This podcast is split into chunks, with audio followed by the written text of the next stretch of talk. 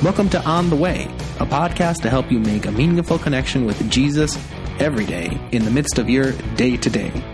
On this week's episode, Jaime and Alex reflect on tackling the issue of shame and how Jesus helps us rise out of it as part of a fall launch here at Chatham Community Church. Share what they've been learning in this process and share also some of the resources that have been helpful for them in their own personal journeys in rising out of shame. Enjoy.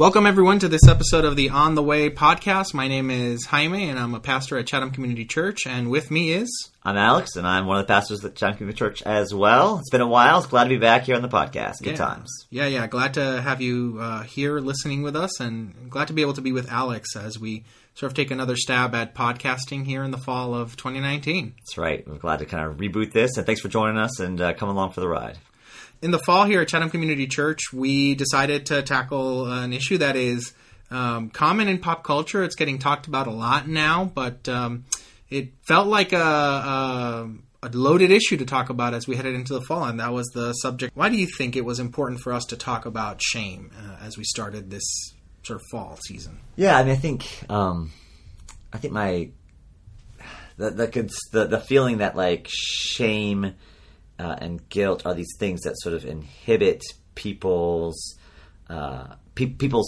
sort of following of Jesus, um, displaying His image, being a part of His mission. The, the, the, the and the ways that uh, in, in, in all kinds of conversations in all kinds of situations uh, where shame is uh, at play, even in the background. So, I mean, I think almost every, um, you know, have have I have conversations with people who are in difficult marriage situations, or and and if there is like if there is like a layer of um, of addiction, which are often, with not all the time, but regularly have been issues of addiction that have been a part of often marital challenges. Shame was almost always stewed into that somewhere, right? Because part of it, part of the addiction cycle is I, I, I, do something that I feel bad about, and, mm-hmm. and, and the ways that, that the ways that, that I feel bad about me um, feed into their uh, a, uh, uh, a, husband or wife's inability to sort of then connect with the spouse, even if they really want to. Um, uh, has been really striking to me as a, as a pattern over the years. And so I think, obviously, that's an extreme example of someone's marriage and crisis and addiction being part of that. But sort of, it's one of the ways I see shame uh, uh, shaping people's lives,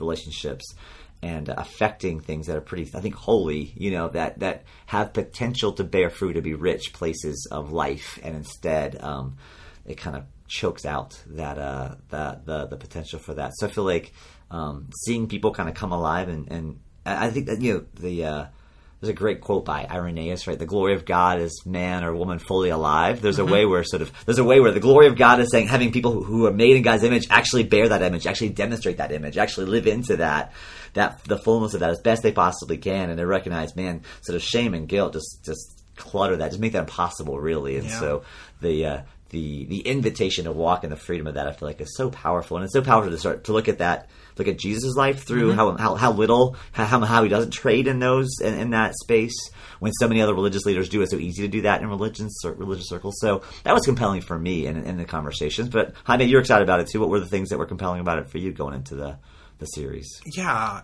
there were a number of things that were compelling for me. I've been sort of swimming in this in this water of, of shame, having been part of the the cultural conversation or the social conversation in the past few years.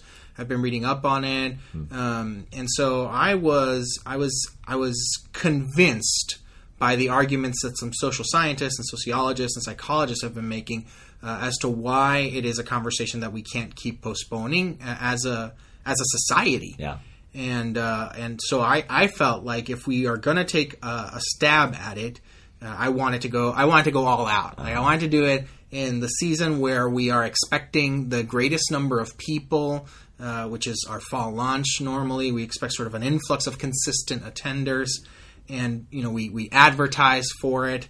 Uh, also, because uh, I felt like we had an opportunity to not just talk about shame, but to actually frame the conversation around the positive invitation, mm-hmm. uh, not just talking about shame. I mean, so we intentionally didn't name the series "Shame." I mean, part of that was was marketing. Uh, marketing uh, played played a role in that. Uh, the images around shame are not like the, the, the visuals, the graphics that we could have come up wouldn't have been uh, very appealing. No. Um, but but it's this idea that that shame is not an end in itself in in the conversation, but actually rising out of shame is is the good news, right? We when we talk when we are able to talk about shame in in the context of the church, in the context of the gospel, in the context of God, we we we shame isn't a dead end. Shame isn't a dead end.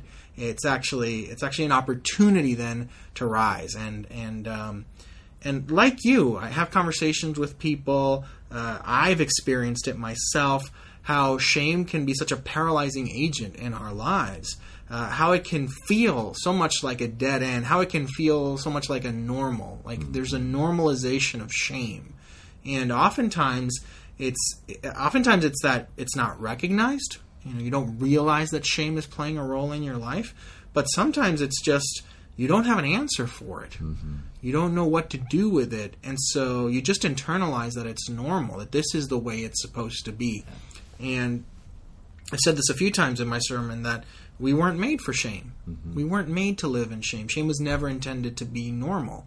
And so the opportunity, not just to talk about something that's out there, which in my experience, it's always a good thing. I mean, I don't, I don't, I don't want to be led by the by the culture or by what's popular, mm-hmm. but sometimes when something bubbles up in the culture, when something bubbles up in society, and people are clearly flocking to it because they feel it, it addresses a need that they have.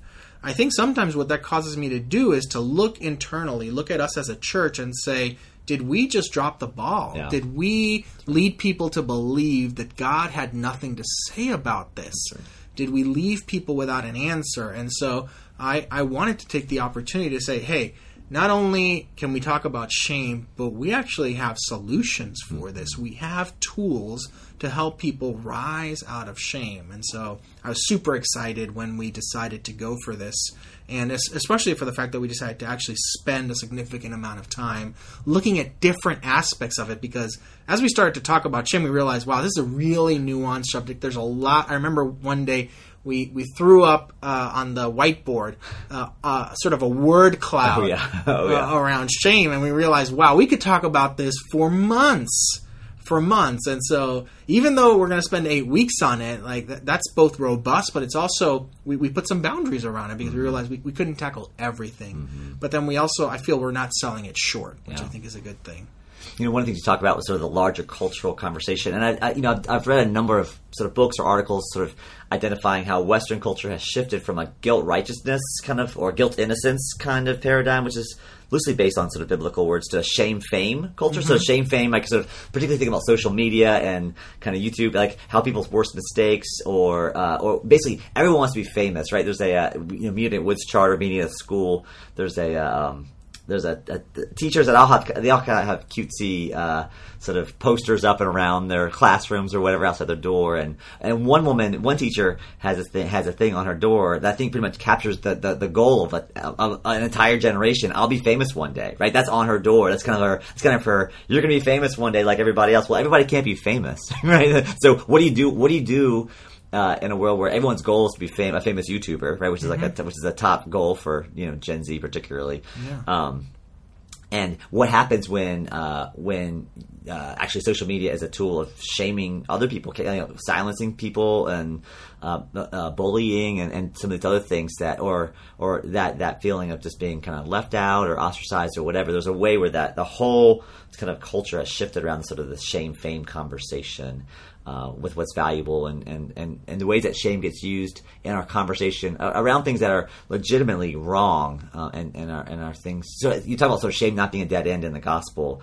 Um, and what does it what does it mean for us to actually uh, you know one of the, a further conversation in this is what does it mean to identify sin and when people have been sinned against uh, when people have exploited people or you know misused power or whatever um, and you know the culture just want to keeps on all this shame on people, uh, and there's no outlet for redemption or health or healing or forgiveness. You know, there's not much language around that in a healthy way. And uh, it? so I think there's I think there's a, a number of ways sort of that the conversation around shame in our culture is playing out in in the news, right? And everyone and everyone sees it, and everyone sees how it's being how, how it's being leveraged. Uh, but I'm not sure we're entirely healthy. I, I don't think we're very healthy in our in the in the public conversation discourse. Uh, and there's not very many boundaries around um, about it or how to process it in a healthy way, given that we weren't made for it, like you said. Mm-hmm. So I think that's that's a big part of the conversation nationally. Yeah. Yeah, um, yeah. There's a Jon Ronson wrote a book called "So You've Been Publicly Shamed," Uh huh. Oh, that's interesting. and um, part of the dynamic that plays out it's it's about some of these. Um, uh, he focuses particular on the social media shamings that have happened. Uh, you know, like the woman who tweeted something on her way to uh, another country. Um, and uh, and while she was in the air, it was it was a joke, but it was it could have it was interpreted insensitively and and with not without merit. And by the time she had landed, she had lost her job because it had gone viral because right. it had gained negative publicity. And I'm not judging whether that was right or wrong, but the dynamic that happened was that there was no climbing out of that uh, because it would just keep cycling, and more people would pile on, more people would pile on, and so so you don't have um, you don't have an outlet. Uh, there, there's not there wasn't an outlet for for the people in that book. It seems at times like they're they, they're at a loss, even when they recognize, okay, I did something wrong. Right. Okay, maybe that wasn't the right thing to do. Even when they recognize that some of the consequences might have been a little bit outrageous or, or out, they weren't in proportion to what what they did.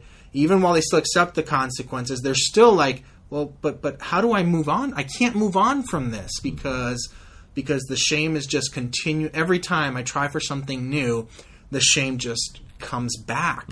Uh, it comes back, and I, and I think that's that's one of the byproducts of the uh, fame shame dynamic that's playing, uh, and it's one of the byproducts of, of living a life uh, publicly the way we're living it. That's yeah, that's really interesting to me. It's interesting to think about um, sort of go back to like the Puritan age, right? The Puritan it's sort of it's sort of like uh, there's a there's a self righteousness based on some sort of religious sort of uh, rubric, right? Of who's sort of the righteous people, and when it, when when sort of not I don't think that I don't think everything about sort of Puritanism was always bad, but there certainly were sort of aspects of it that were not that were not particularly healthy, Absolutely. right? So, um, so I don't want to throw that up, but so there are ways so where uh, how basically the question is how does self righteousness get demonstrated or expressed in publicly acceptable ways, right? So in the in the Puritan era, it was sort of there was it was it was it was acceptable publicly to be more self righteous about your religious practice than someone else, right? And, the, and you know those sort of things. And now and, and now in some ways, uh, the question is like. Uh, are you shaming the right people as part of what it means to be a self as, as part of your righteousness? Like, right? So I'm, I'm not one of those people. In fact, I sh- like I I said something. I tweeted about how much I don't like those people. Right? So the question is, like, basically, have you have you heaped shame on the people who deserve shame, and that's your badge of righteousness. That's your right. I, I, you know, whatever that is, in whatever way, whether whatever kind of political or um, sociological issue that you want to that you care about or your tribe cares about. It's like have you have you appropriately responded with self righteous indignation over sort of how evil or, or terrible this whole situation these people are, right? And that's, that becomes a badge of honor. Like I, I'm si- I'm virtue signaling, right? This idea of I signal to my tribe that I'm one of you by who I don't like or who I pile on, right? Um, and certainly, certainly, so basically, shame is another tool we've used to sort of set our tribal markers up about like kind of which tribe we're a part of, and how I signal to everyone else, "Hey, I'm one of you because I don't like that person either," right? Or I, I, I was disgusted about that person as well, Yeah. and uh, and and not recognizing that when we participate in the, that vicious cycle of shame, which we weren't we weren't made for originally to begin with, right? So, so to respond with to respond with even clear sin with more sin with more darkness, it, do, it does right it doesn't bring light to the situation. and and there is a role for for communicating through social media some uh, unhappiness or even righteous indignation Sure, about sure. something. Uh, but weaponizing shame indiscriminately Yeah. Uh huh. Uh, has uh, it has some toxic effects, Right. and uh, I think I think there's a need for some recalibration in that. Uh, but which is why I think it was important for us, and I think it's important for uh, uh, gospel-centered communities around the world to be able to talk about this, because it's it's a train. The the social media is not going back in a box. Sure, absolutely. Uh, the the the global social media community and the ability to amplify both mistakes and good things and uh, and blowback of when mistakes happen. That's not going back in a box. That's not going back in a box. Uh, so shame is out there, and public shaming is out there. At this point, it's not going to stop. Uh, but but we, as a as a as gospel centered communities, need to talk about uh, what shame is, how do we address it, how do we engage with it, and even how do we how do we interact with people that we don't know if we interact with them, if we need to interact with them, when there's sin or when mm-hmm. there's something that, that requires some outrage or some or some indignation or when we need to communicate hurt or wrong. Right. Uh, I, I think it's important then that we we have, but we have to start somewhere. I don't think at this point, I don't think we are positioned to have the conversation about how to do it on a on a on a global platform because we've not talked about how to do it on an individual case or in a community environment enough. Now there are there are churches that are doing it, communities that are doing it, but I think part of the reason why I was excited for us to do it here because I felt we could do some good work among our community. Well, and I do think you know uh, the place where that starts, the question of like, okay, how do I, how do I respond rightly to injustice or something that clearly is a wrong in the world? Uh, s- if if if the if the voices of shame and guilt are loud inside my head, I'm I'm going to be toxic in how I address that person most Yeah, likely, right? So absolutely. so part of the part of that soul work is like, hey, let me start to deal with my own toxicity, like the own stuff I'm carrying. If I can if I can begin to have Jesus intersect with this and and, and help me know what my true name is and help me to sort of uh, to be able to cut through the voices of guilt and shame and begin to sort of hear the voice of the good shepherd. Um, when we can do when we are healthier in that space, then we are better positioned. We're we're a stronger, more rooted, healthier man or woman to be able then to speak in a righteous way, not self-righteous way, but in a righteous, faithful way, an, an act, an, a healthy articulation of uh, some of a wrong that was done, and uh, and and to address it in a way that is that is courageous. That, the way that you see Jesus do it, right? So Jesus, who's not operating out of his own deficiencies when he addresses guilt and when he addresses wrongs that he sees, right? He's he's courageous, he's bold, he he speaks very. Uh, uh, stridently, you know, at points at, to the Pharisees and other things that he Yeah. sees that are wrong. Uh, but he's not doing that trying to deal with his own demons of guilt and shame in his own, vo- you know, inside his own head. He's doing that from a from a, a rooted kind of a clean slate, not a cluttered slate that's full of kind of all kinds of static in his own heart. Yeah, and our goal, obviously, in, in this is not perfect. I mean, we don't we don't we don't anticipate that people will be perfect. Sure. but we want to do some work. Yeah. we want to do some work. Um, you know, we've been talking about guilt and shame for a while now, and and for our listeners, we've not actually defined it. So let's let's make the distinction when when we talk about guilt and shame, uh, we mean uh, a, distinction between feeling bad about something you've done versus feeling bad about who you are. Uh, so, whereas guilt might say something like, uh, I made a mistake, shame would sound like I am a mistake. Shame appropriates it, it makes it part of one's identity. And, uh, and that's where it can where it can silence. That's where it can limit. That's where it can uh, lead to all sorts of toxicity. Yeah. Well, I think part of what's so deceptive or challenging about that is there's a there's a way where in the biblical framework even right so we're sinners and so there's a way where that can with that, that that's also that's a part of the biblical framework. And I think uh, almost most of our, most of the people who've spent any amount of time in various religious settings have been in space where I talked about this at, at some point in one of the messages recently, where kind of religion sort of trades on guilt and shame. Often in many circles, it's kind of the, the, the primary thing they're they're applying and leveraging to get people to move or change or stay in line. Yeah. And, and there's a there is a there's a way where um, I think I think there's a constructive, helpful way to talk about the reality that we are sinners in a way that uh, in a way that is just piling on shame and guilt that is not biblically faithful. I don't think right. Um, and you know, and, and I think one of my most significant sort of theological sort of shifts in my life, where where whereas uh, growing up, not in an entirely negative way, thinking myself as a sinner, which I think is there's a there's a there's a very uh, humble, grounded way of saying that. You know, like I'm a sinner, and that's not like that's just true about me.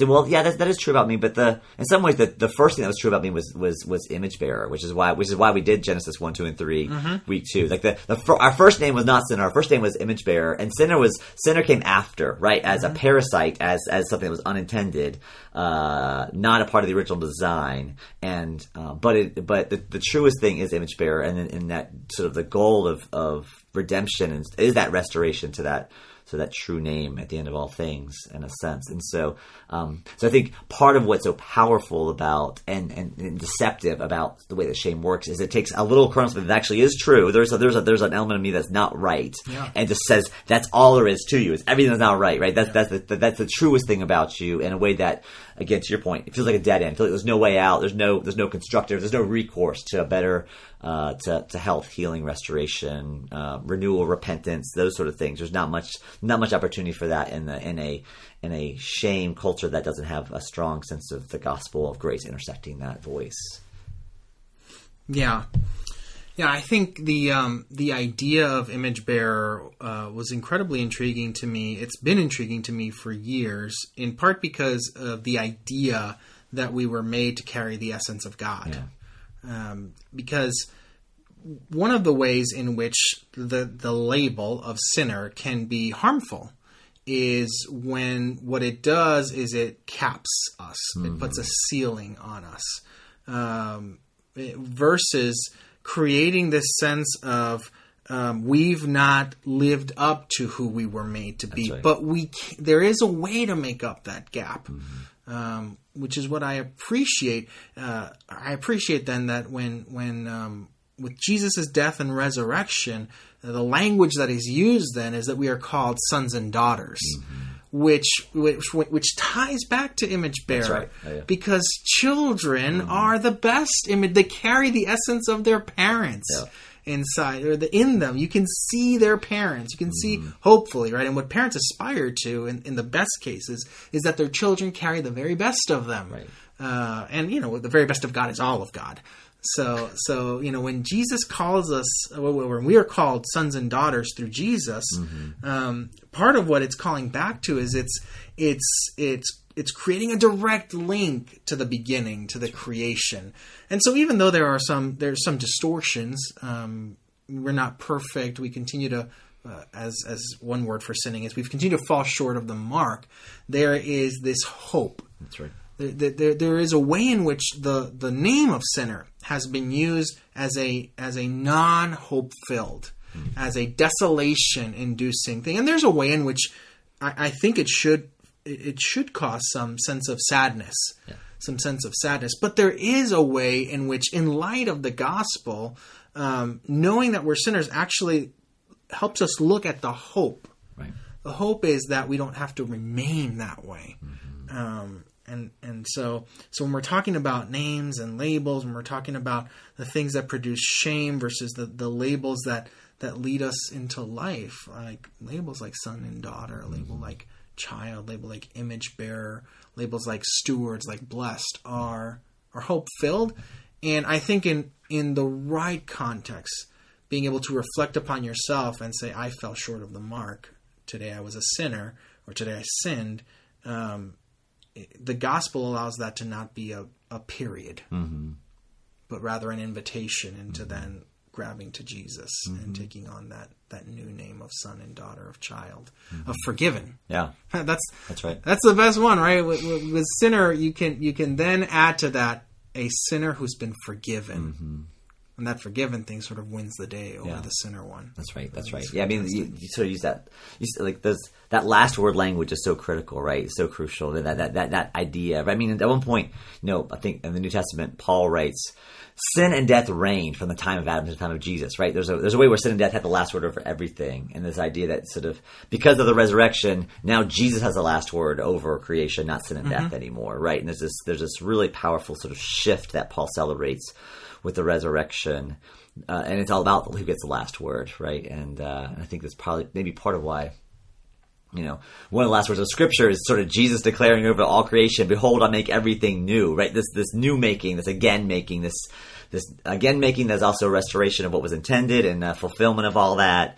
Um, I think that there's something powerful about saying that's true not only in the scope of cosmic history, but also true in my own life. Right? That might that um, the Jesus who declares over creation one day, who one day will declare, "I make everything new," can say, can say, "You know what? I'm, he's he's working his new making over me today, Yeah. right now, right?" And even in areas where I've fallen woefully short, uh, he's saying, "You know what? Like, yes, there was sin there. Yes, we're going to expose that. Yes, we're going to deal with that." And we uh, we talked about that with Jesus re- reinstating Peter and uh, the reinstatement of Peter, and sort of Peter denied him three times. So Jesus asked him three times, "Do you love me? Do you love me? Do you love me?" That's like that's brutal, excruciating surgery, right? To to surface. No, we're going to deal with the fact we're not going to pretend that this didn't happen. We're not going to pretend that I'm not a sinner. We're not going to pretend that there wasn't failure. There was, we're not going to pretend that there wasn't mm-hmm. like I would. I, frankly, in my own life, I would rather we kind of gloss over or cover up my sin rather than actually forgive it and deal with it, Yeah. right? And Jesus refuses to gloss over and sweep stuff on the rug. He's like, no, no, no, I'm going to forgive this. I'm not going to excuse it. I'm not going to sweep it on the rug. I'm not going to ignore it or pretend it didn't happen. So Jesus is not just modeling call out culture there. Right? No. right, yeah, yeah, yeah, exactly. And it's really important to see what is he actually doing here. What is the thing he's doing? He's re-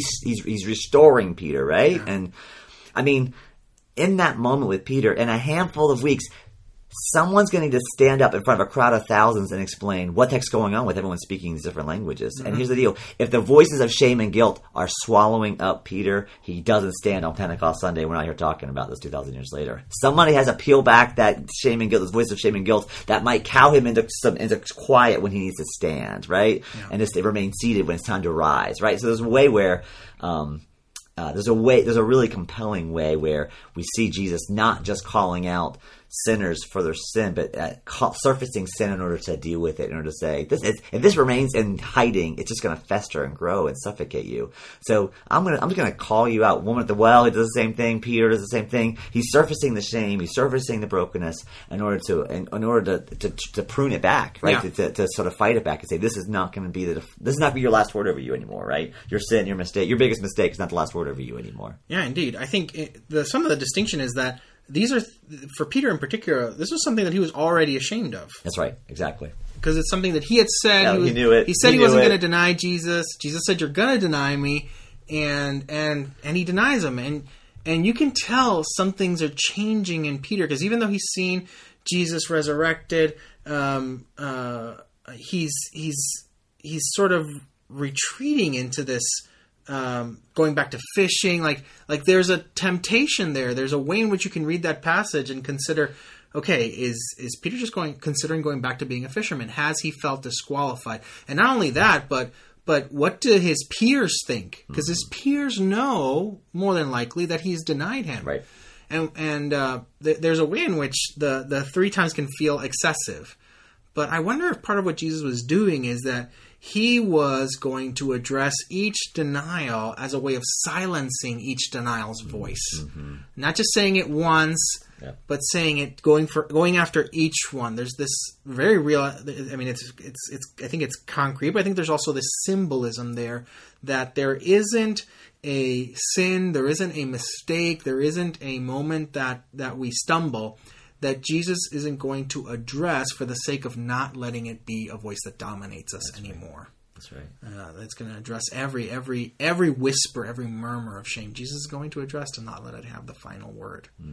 Um, and you know, it, it's it's really intriguing to me that Jesus doesn't doesn't actually ask him, "Why did you deny me?" What he asks him is, "Do you love me? Do you love me?" Um, which is a very different invitation than "Do you regret what you did?" Yeah. That's right. That's right. or do you That's feel great. bad enough That's right, for that's right. having for having done what I said you were going to do that you said you weren't going to do? Uh, that conversation could have could have sounded that way, Mm-hmm. That's right. That's great. and yet and yet Jesus doesn't use that language. D- Jesus doesn't use, I think, what could have been if I if I can speculate, if I can use my imagination, the language that maybe Peter was using for himself. Uh-huh. Like, why did I deny him? Why did I do it three times? I already knew I was. He told me I was going to do it. I said I was going to do it. Why did I do it three times? Why did I deny him the first time? Why did I deny him the second time? Am I going to keep denying him? Uh, Jesus reframes the conversation and instead invites him to affirm a positive value about his relationship to Peter and, and Peter's relationship to Jesus, which is are we going to ground this relationship in love? Or are you going to ground our relationship in shame and the shame you feel for having let me down? And Peter gets a chance to do something different. Yeah, that's a really that's really insightful. The idea that Jesus could have asked three times a very different question. I think that's that, that there's something to that that's really powerful, um, and uh, and interesting to, to to indicate what Jesus' priority is for Peter right in that moment to sort of to to essentially to essentially not just give Peter opportunity to deny his denial, right? Oh, I'm sorry, or feel bad about the denial, or, or to apologize, Or to rationalize. or to rationalize, right, or any of those things, right? But to to to to to reground like love at the center of their relationship, which has been um, it's a, it's a it's a powerful. I mean, it's interesting to think about how um, at the end of the day, uh, voices of uh, of love and the power of love is the thing that is, is the thing that triumphs over guilt and shame, right? Yeah. In, in the gospel story, right? It is love that triumphs over guilt and shame. Um, not arguments, not rash, you know, and not right. Like there's not there, there's not not a um, Jesus doesn't Jesus doesn't go head to head with uh, the spiritual forces in some sort of grand sort of cosmic debate scene, right, or something like that. He uh, he lives on his life, and there's a way where there's a way where that demonstration of love is, is he's continually doing that with people he bumps up against who are who are battling voices of shame. He continually demonstrates his love to them, and and doesn't doesn't even yeah doesn't doesn't uh, doesn't engage in a, in a back and forth. Doesn't try to, to rationalize or, or or give them opportunity to sort of actually even speak to their their, their the, the shame that they're bearing. Uh, he surfaces it and kind of moves it to love rel- relatively quickly most of the time. All right, so we are at the halfway mark of the series by the time that this podcast drops. Yeah. Uh, so what has we've already started we've already talked a little bit about it but I want to give sort of a chance to synthesize what has stuck out to you uh, as we've gone through this series either in what you've what you've preached or or the conversations you've been having or what you've seen in people Yeah, I mean, I, I love. I mean, I think I, I, I read a book at the start of the series, kind of thinking about the series, um, called "Not the Way It's Supposed to Be," and it's about sin. It's it's this it's this, it's this uh, guy, this author's take, uh, Cornelius Plantinga on on sin, and and and just the just the that's something we talked about earlier that um, sort of uh, shame and guilt. They're sort of they did the parasites. The the analogy I've used at Woods a lot on Sunday mornings is sort of their kudzu that suffocates life underneath it. They, they it's a it's a weed that is not what's supposed to be there. And once it gets planted, it can just destroy the whole thing. And so there's a that that's been really it's been powerful for me to think about what, what's my relationship like with this weed and how do I deal with it in my own life. Uh, what's my heart for the people that I'm talking to about this? How does um, guilt and shame and fear and a life driven by these things? I think I think the my eagerness is to, is to uh, the thing that I'm passionate about. At this series has really brought out is a longing for better for people. Um, had somebody who was there for the very first time this past week. Guy clearly moved, uh, to, you know, on the verge of tears about sort of yeah, this is this is a really good word for me today, you know, and the the the ways that um, knowing our true name. Uh, the way that knowing our true name isn't just theory, it makes a difference as you go to a job interview. It makes a difference as you navigate a hard situation at home or with your grown kids. The ways that relating to uh, brokenness and the pain of the world as an image bearer, and say, or relating to my own brokenness, my own mistakes in the past, and to say uh, those things aren't going to define me. Um, that's just been it's just been powerful to watch people process that and, and move in greater freedom, and the idea that that freedom uh, is intended to bless other people, right? The idea that that, being being kind of fighting back the kudzu and being set free so that, that's of the sin that so easily entangles us, frees us to run a race that is intended to sort of serve and bless uh, our neighbor, right, and be and be a gift of grace to people around us. So that's been that's been uh, meaningful for me personally, and it's also been really powerful to watch uh, people I'm talking to uh, come out of that and move in that in those directions. That's been powerful for me. What about you? What's been sticking to you? Yeah. So there's uh, the we we did one week Genesis one through three, and we talked about names and um, and having conversations with people about the names that they had internalized, or even the names that they wanted to Yeah. um, receive now. The the the overarching uh, theme when when I've had conversations with people has has been around the the names that they want to have, which I love because it means that, that that people are really buying into this idea that it's not it's not just enough to to identify what names you were given or have or have accepted that produce shame in you and and rejecting them you've got to replace them That's right. with something better you've got to replace them actually with something that's actually true Right.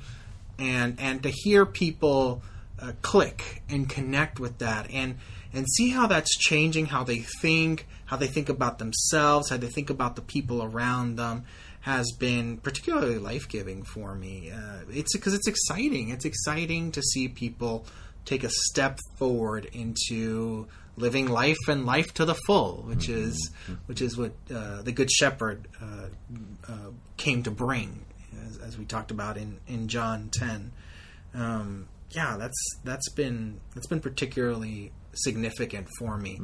And uh, and just to see people excited uh, about about hearing about shame, but but more because I feel they're excited about about being able to rise out of it, to finally name it, to finally identify it, to finally face it, knowing that they don't have to be afraid of it because they don't have to keep it, and then that space doesn't have to be empty. There's something else for them, uh, and to see that when I'm talking with people and when I when I engage with them uh, after Sunday morning, and then in emails I get afterwards, has been uh, has been pretty powerful. Yeah. Has been pretty good. as we head into the home stretch, what are some things you're excited about looking forward? Yeah, I'm I'm actually excited about not shying away from the fact that sometimes the reasons we feel shame are because of things we've done. Yeah. And uh, you know, the sort of the front end of the of the series we've we've we've not we've not ignored it, but we focused pretty deliberately on the external sources of shame. The voices, the names that people have given us, even the ones we've accepted. Uh, but there is an element of shame that that is a byproduct of mistakes we make, Absolutely. times we fail, sins we commit. And I distinguish those because not every failure is sin, uh, and not every time that we make a mistake is a sin. Uh, but we also sin. And the fact that we're actually going to talk about it without being condemning, but actually to give people the freedom to acknowledge what they know is true and what we know all know is true. It's that sometimes the reason we feel shame is because we did something right. we did something. But the alt- the, the the the way forward is not to simply own that label. Uh-huh. The way forward is to own the mistake and then receive the forgiveness of Jesus. Yeah.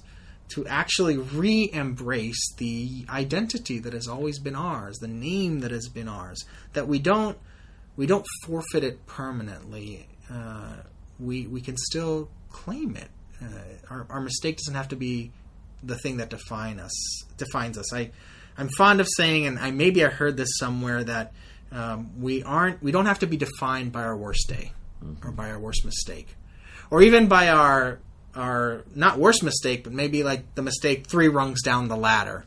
We don't have to be defined by any of those sins. We mm-hmm. are defined by God, mm-hmm. and uh, so I'm I'm grateful that we're going to talk about that, and that we're going to talk about the role that sorrow can play, the positive role that sorrow can play in leading us to rise, which is super counterintuitive because sorrow feels like something that we want to run away from mm-hmm. as quickly as possible because it brings us down.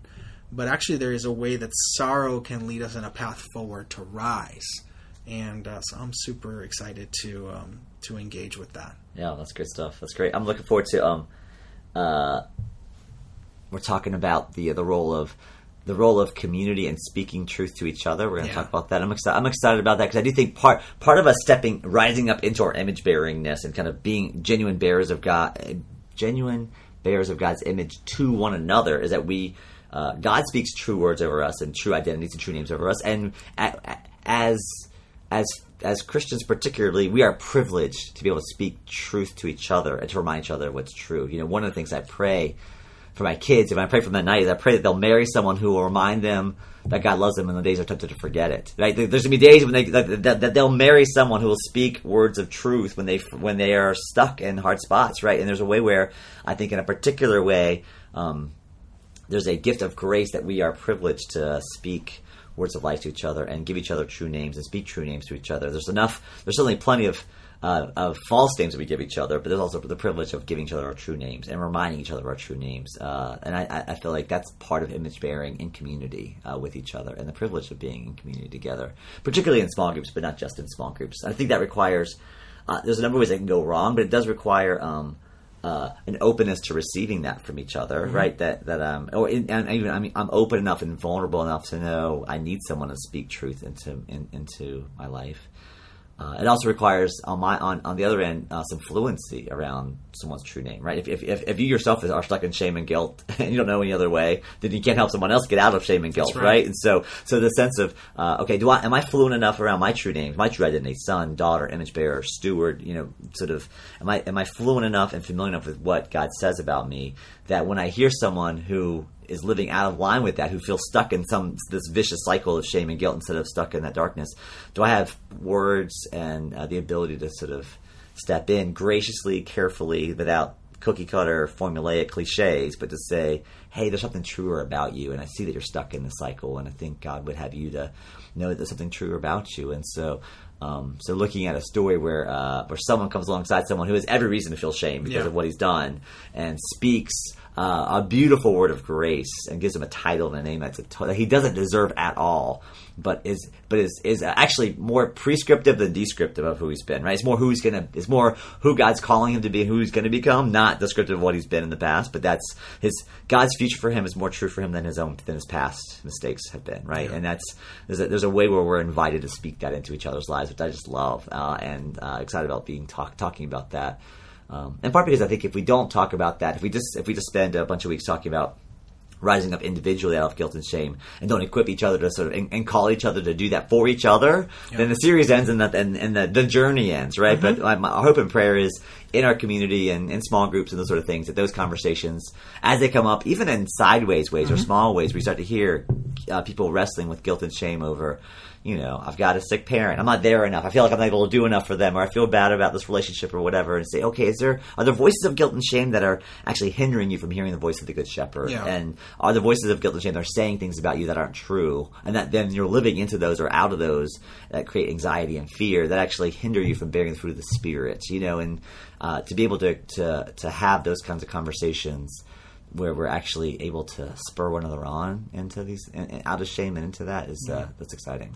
Yeah, I'm really looking forward to that as well. I think the the move from simply dealing with um, the the effects of shame individually and even how to rise out of it individually into uh, looking out into the world and seeing what what work we can do in bringing that message outside. right. Um, so you know, instead of being part of a call out culture, we can we can be a part of a movement that calls out life.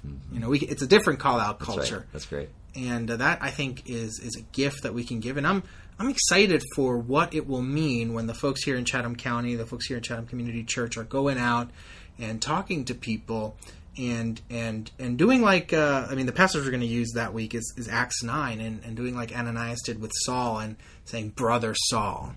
That that that reframing of identity when like I'm, I get excited when I think of of our of our parents uh, out in the playground with other parents and being able to call out life into them, call out the act, the identity that God uh, has for them. I'm excited when I think about our our small business owners uh, engaging their customers and their employees with that sort of life giving and and life promising message to people. I'm excited when I think of our students and even our kids from Chatham Kids being able to bring that message into their classrooms. And and uh, you know it's it's just the what it could do to a community when the overarching message is one of calling out life That's right. and calling out truth true identity in people is um, is just it's just exciting Yeah, that's so great because we're swimming in sort of a sea where like sort of guilt and shame are so useful and and, and and familiar and tactile. Some of us is all we've known, our family or origin, religious cultures, whatever context, whatever. Uh, to sort of to, to give people an alternative. Yeah. To, to be to, to what if, what if you had a what if you're a manager at work and you have a slacker employee right you can use guilt and shame to try and motivate them but are there words to speak like, are there life giving ways to discipline an employee are there even life giving ways to fire an employee right Absolutely. To, to say there's there, like there's there's more to you than this and uh, it's not going to be here you know there's a boundary here Yeah, yeah. or uh, we can, that we can't trust you with this or you know that, that but but there's more to you to this and to be able to speak words of life even to someone you're having to let go that is that is not trading in sort of traditional typical sort of guilt and shame kind Mm-hmm. of exchanges but calling speaking words of life and, and calling out that like words of life and speaking words of life into people and and and, and uh, sort of pushing them in that direction as best as you can or kind of speaking them in that direction is uh, is powerful I think Yeah, yeah. It's not enough to to help people know that we need to step out of being part of a stream that is heaping shame onto people. It's not enough to just tell them don't participate in that's right that's right Uh, it- we need they need to have something to contribute Mm-hmm. that that starts to to to change the stream. Well, isn't that? I mean, some of that was what it means to be an image bearer, right? Like in the beginning, God speaks and things are created. Like good things, beautiful things are created, right? And so to be an image bearer means I speak and the beautiful things created in someone's heart, in someone's life, in someone's mind, right? I am, I am my most true version of me when I'm speaking words of life into someone else is creating mm-hmm. life in some way, shape, or form. I'm being creative, and that's not even not even just with people. I mean, being creative in general is part of what it means to be an image bearer. But with our words, how are we using our words? And we are, I think we're we are the truest version of ourselves, the Holy Spirit version of ourselves. When you know uh, John one picks that up, right? God speaks the word, the word becomes flesh, makes a dwelling among us, right? Sort of this idea that whenever God speaks words, it's always creating life. And there's a there's a way where as, as image bearers, we we are most true to our name when, when our words are, are springing up life, and we are we are the most corrupt version of ourselves when when we are using words to, to abuse, manipulate, destroy, steal, kill, and destroy, like the thief does, right? Yeah. Well, that's where we're, when we are we've been co-opted into darkness's work. That's when we that's when we're, the- we're the we're the shallowest, thinnest version of us, right? And when we are using our words to speak words of life, we are the thickest, richest, most vibrant, most alive version of who we could be, right? And there's a range of human experience and range of human potential, right? From image bearer to that we could aspire to and ever more by you know by the by, by the power of the spirit, sort of maturing, glory to glory, right? To um, to a completely distorted, corrupted version of me, where there's there's all, there's there's very little of the image bearer left, right there, and unfortunately, there's there are those stories, and most people live somewhere in the middle, right? Not most people are not the worst possible version of themselves they could be, but there are some people who are the worst possible Yeah. version of themselves they could be, right? Um, and in the in the middle, most of us are kind of this big fat middle where we're sort of at, you know, depending on what time of day you talk to me, how I've had my coffee yet or not, and uh, those sort of things, uh, right? And and and, and am I am I surrendered to the spirit? Then you know those that all those things can kind of feed into uh, what kind of words um, I'm giving and how those words are are not contributing and, and reflecting the true image bearer God made me to be. Yeah. Well, Alex, before we wrap up, we we always have people who ask us for additional resources, people who want to sort of dig in more deeply into something. So, uh, how about we take a, a little bit of time to just talk about the resources, whether books or or authors or even or even um, biblical concepts that have helped us in our understanding of shame and how to rise out of it. Yeah, it's great. I mean, uh, I think uh, we would be remiss if we did not at least tip our hat to Brene Brown, who has done a lot of work in popular culture around sort of shame, vulnerability, the power of that. Um, she herself is at least a church person and person of faith. I don't know kind of how deeply uh, her work go. I mean, her work on shame and those sort of things. There's not much reflection. There's not much theological or scriptural reflection. So I don't know how that worked out in her life. It's been, in some ways, it's been fun to sort of learn from her. She surfaces all the right issues, and then, and I think, and I think in in a clinical way addresses them in some constructive ways. Uh, and I think it's been helpful to sort of to sort of study some of her approaches and then sort of approach it from more of like a spiritual formation and biblical kind of you know uh, framework. So that, she's been more recently helpful for me in sort of thinking some of these things. I would say in my twenties, I was in a church that um, uh, for nine years that was sort of that really ran off this uh, this curriculum. It was like a workbook kind of a thing called sonship, and it was just all about our true name, our true identity. It was all about identity in Christ, kind of who we really were, living in uh, to being sons and daughters, children of God, and it really talked a lot about the false voices, false names, uh, even the things that are that are good that we are tended to over rely on, right? Are like I'm a I've got a great singing voice, or I'm a, I'm good at you know I'm good at juggling, or I'm a good speaker, or whatever. You know these these things that might even be in in their in, in in orbit around a larger thing could be really beautiful, but if we try to make them the main thing, that they they kind of they, they sink us in an unhealthy way. So it talked a ton about identity and a ton about being sons and daughters. Uh, and the, the sonship curriculum was based largely out of uh, uh, Galatians, the book of Galatians. Paul's talking a lot about identity and what makes us. Uh, what what what makes us righteous or right or uh, and, uh, one one author has talked about sort of the secular version of righteousness or is uh, enoughness. Do I recycle enough? Do I do I care enough about the right causes? Um, so enoughness is sort of the, the contemporary 21st American version of righteousness. What is what am I enough of to uh, to sort of feel good about myself and feel like I'm a valuable, worthwhile person? So it's sort of it's sort of de- uh, deconstructed all the different ways we get false names, whether it's my own righteousness, my own rightness or enoughness, or these voices of shame and guilt. Uh, to sort of be rooted in this larger thing, so I'm sure this I'm sure this version of that sonship curriculum that's still floating out there and, and, and really good. But that was really formative for me, and, and perhaps something that'd be worth digging into, sort of identity and Christ's names n- names of uh, that that God calls us that can be uh, redemptive and constructive. So those have been a couple of things that have been formative for me and some places that might be helpful for folks to go chase after. What about you? Yeah, there there have been a couple. I mean, uh, Dr. Brene Brown has been crucial for me as well, partly to give language to some of the things that we've been talking about, help me think about it in different ways. And also, I'm just grateful for the fact that she's normalized it in the conversation. So she's done some heavy lifting for Absolutely. us in that sense, which I'm I'm really grateful for, and I'm appreciative for her stepping into that and and being willing to put herself on the line in some ways.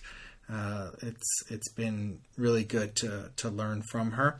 Uh, I've I've been particularly blessed in my in my in my journey in coming out of shame by concepts of sonship similar to you. Uh, I got mine from uh, Henri Nouwen, uh, Henri Nouwen's book, The Return of the Prodigal Son. Uh, that idea of sonship, the way he presents it there, is um, is the thing that resonated in my heart and in my soul when when I started to realize all the voices of shame that were in my life. I think the reason uh, sometimes, not every time, sometimes it was easier for me to silence the voices of shame is because I had built a reservoir of voices of sonship uh, through folks like Henri Nouwen, um, and then two professors uh, at Alliance Theological Seminary in Nyack that I went to are also authors. So some of the material includes it. One is Dr. Martin Sanders, um, and the other one is Dr. Rob Reimer. Rob Reimer wrote a book called Soul Care, which I think was, was has been really good for me as I thought of not just um, not just the contrast or what to turn from shame, what to turn to, but how to do it. Some very practical tools of how to pray through things, how to involve community in that. Uh, and that's been really helpful for me. In fact, one of the quotes I often use when I'm talking about what we how we counteract the voice of shame comes from from Rob Reimer. I often say that the issue of our value was settled at the cross, and that's that's a Rob Reimer quote. So so he's been really crucial. And lastly, most recently, it's been Brennan Manning. Uh, I read uh, two of Brennan Manning's books uh, this past year. One was Abba's Child, and the other was the Ragamuffin Gospel. And um, uh, Brennan Manning was a person who had every every reason to live in a life uh, governed by shame.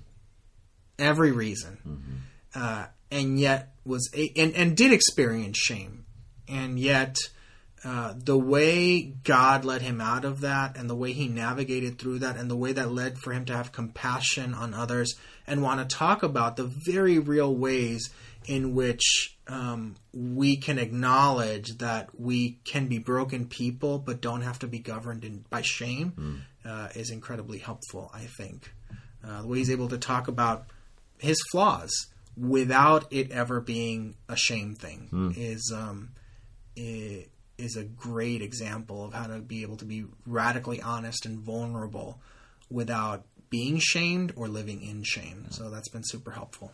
You know, you mentioned uh, Henri Nouwen as a, as a as a guy who's been helpful for you, and he's been great for me too. And I would say the uh, his uh, Life of the Beloved is one of the easiest, lightest, shortest reads that just does a phenomenal job of sort of surfacing and dealing with some of the some of those voices in a really healthy way. So if you're maybe someone who's just exploring some things and trying to figure out where do I start, or wants to take a small next step in this, uh, Life of the Beloved is a really really short, easy read that talks about what does it mean to, for beloved to be our truest name, right? What does it mean? What does it mean to receive that from the Lord and then live into that in a healthy way? He does a that's a that's a really short, easy uh, next step for folks. Maybe who are looking for a short, easy next step. So throw that out there as a good resource. I read that I read that a year ago, and it was one of those things where it's just like ah, it's like it's like just drinking fresh water out of a you know uh, uh, in a in a way that was uh, really uh, really delightful and restorative for me. Yeah, well, thanks a lot, Alex, and thank you all listeners for tuning in and sticking with us through this podcast. We'll have another episode dropping in a couple of weeks, so stay tuned for that. And if you like what you heard, share it with someone and uh, let us know so we can continue to produce uh, podcasts that uh, that bless you and that help you grow, that help you as you're on the way with Jesus.